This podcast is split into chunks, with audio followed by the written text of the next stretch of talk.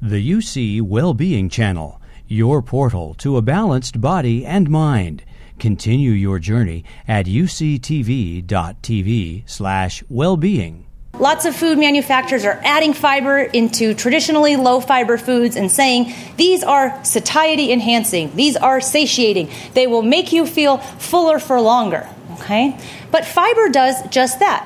But you don't need to buy any fancy protein shake or uh, snack bar or frozen ice cream bar to get your fiber and your satiety because foods like fruits and vegetables, whole grains, and legumes, and nuts and seeds to a lesser degree promote satiety. Basically, because fiber helps absorb water from the digestive juices in your gut, swells your stomach, delays hunger, and over time can help reduce food intake.